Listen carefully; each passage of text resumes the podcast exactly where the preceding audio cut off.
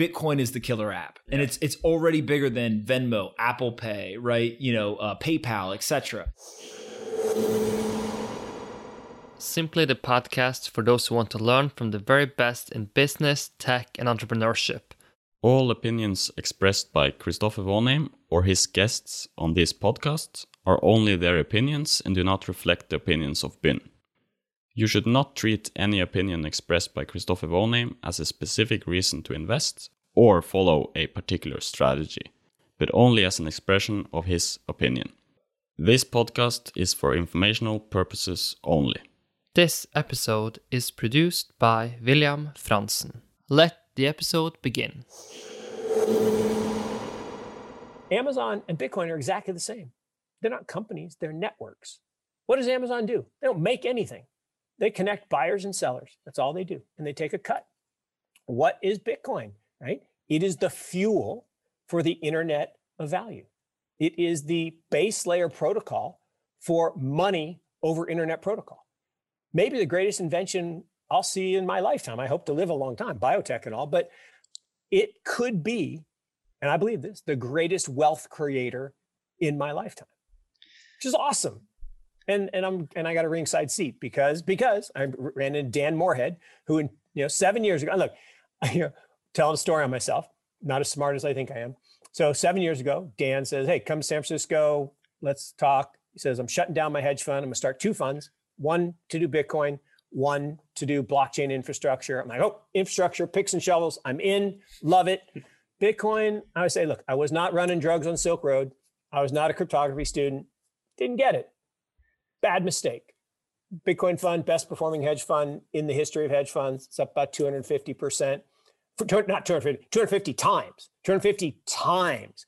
Now I made 11 times my money in Dan's first fund. I'm not complaining. And then the, the other funny story that you'll have, I, and other people have heard this, but so in 2015, my son was graduating from college. He said, go. Uh, he wanted to live in San Francisco. Go to San Francisco, go to Dan. He'll introduce you to some internet company or uh, blockchain companies and uh, just pick one. So he looked at Coinbase and Xapo and BitPesa and like, Dad, I don't know. It, it might be a big thing, but I'm just going to go with KPMG. It's safe, gets me to San Francisco. And so we got chuckle over, over last Thanksgiving. He's like, okay, fine, Dad, you were right, but you're not as smart as you think you are. I'm like, oh, do tell. He's like, well, you didn't lever up the house and put it all in Bitcoin. I'm like, huh, good point. Okay. And he got the last laugh because now he works for Snowflake and that's done okay. So, so the way that I describe Bitcoin um, and and then a blockchain, two separate things. Yeah, yeah. One with Bitcoin, I literally just say uh, you trust an algorithm with everything else in your life, right? For the most part, at some point you're going to trust an algorithm with your money. Yeah. Right. Like, and you by trust the way, email, right? You trust the email to you, go. Well, and I use Google Maps, Yeah. right? You trust it to tell you where you're going. Yeah. Like you physically move your body depending on this algorithm.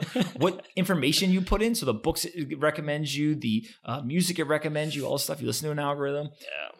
When you Google things, the algorithm tells you the answer. I mean, like it's pretty crazy how much algorithms drive our, um, you know, our lives. At some point, you're going to trust an algorithm to just secure your money. Yeah. That's it, right? Yeah. And so, so Bitcoin's a great way to do that. Um, when it comes from a uh, to a blockchain, what I basically describe is triple entry accounting. We have two two entry accounting, dual entry accounting today. There's been an invention of a piece of technology that now has created triple entry accounting. Triple entry accounting is really important because you no longer have to trust these centralized authorities. You can trust this triple entry accounting system. Most people are like, oh, triple entry accounting sounds pretty interesting, right? Yeah, like, don't know what I would use it for, but like sounds interesting. And so I think it's again just what's the most basic concept? Yeah. and um, the the way that i describe it to folks is um, it is a non uh, correlated asymmetric asset meaning it does not move in lockstep with other assets either up or down right? So it has it's the value drivers are different. A stock for example is driven by revenue profits gdp interest rates etc this asset of bitcoin is not driven by those same things What are they driven by? right? Well, it's driven by the fundamentals. It's a, it's a network, right? And so the advantage I had early in looking at this stuff is uh, having worked at Facebook, I understand how networks and technology products grow, right? So I always use the example of uh, if you have a mobile app and uh, let's say you run a marketing campaign and you sign up 100 new people, and then there's 30% of them, so 30 people, try out the product. They don't like it right after a week or two and they leave and they don't use it anymore. So they kind of churn out. Yeah. Well, you had a net gain of 70 people.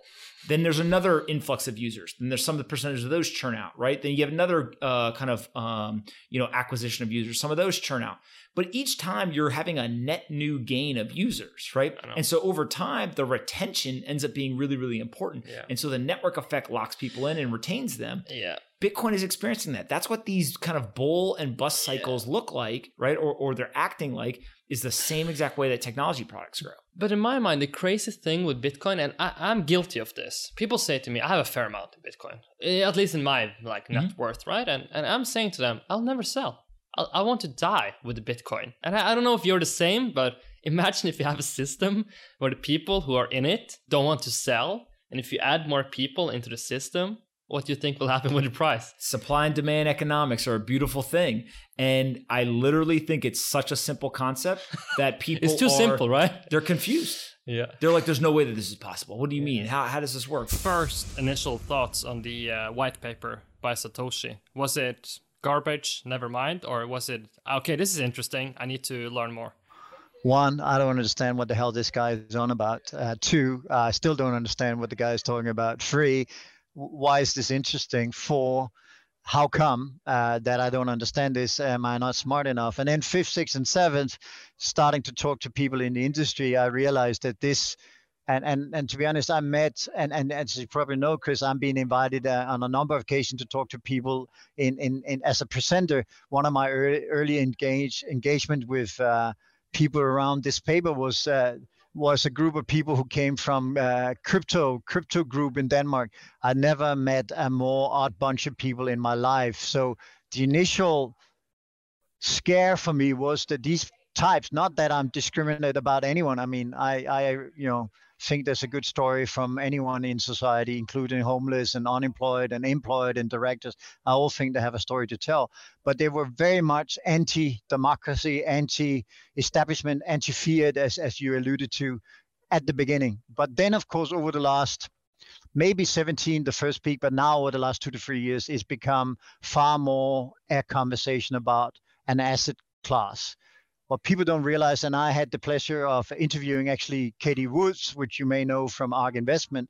Peter Garnry my equity analyst and i spent an hour with her and she made a very very good argument on on on the crypto space not on the value of it uh, but she said you know crypto and, and the whole new emergence of, of payment system is really based on that it's a new asset class. In the 1970s, pension funds didn't buy real estate. Uh, that was not perceived to be an asset. So in the 70s, the pension system and, and family offices introduced real estate. In the 80s, they introduced hedge funds. In the 90s, they introduced private equity. In the, uh, the 2000s, they venture capital and, and, and early parts of, of uh, of, of uh, uh, um, uh, the technology. And then, of course, now all of a sudden it's becoming embedded as, as, an asset class. And I think she's right because we are always, as investors, looking for instruments which have a diversification relatively to, you know, risk on, risk off.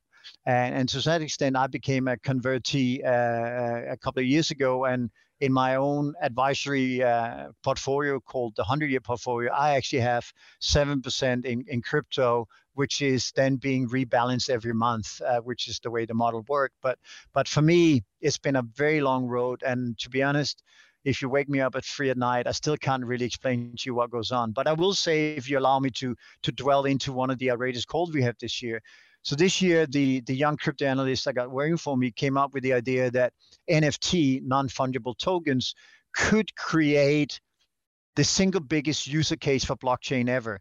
I think the, the technical issue, the commercial issue with the crypto space and blockchain has been what is the user case? I mean, it should be elections, it should be uh, internal pricing, it should be taxes, it should be a lot of things, but it's never really taking off the ground because the user cases are too small. But now comes the music industry with all the millions, if not billions, of followers. And you build an NFT platform that it sits on top of a blockchain. And all of a sudden, you're moving not 1,000 or 2,000 people onto a blockchain, you're moving millions. Katy Perry is now out and moving all of her interaction with her fans onto a blockchain.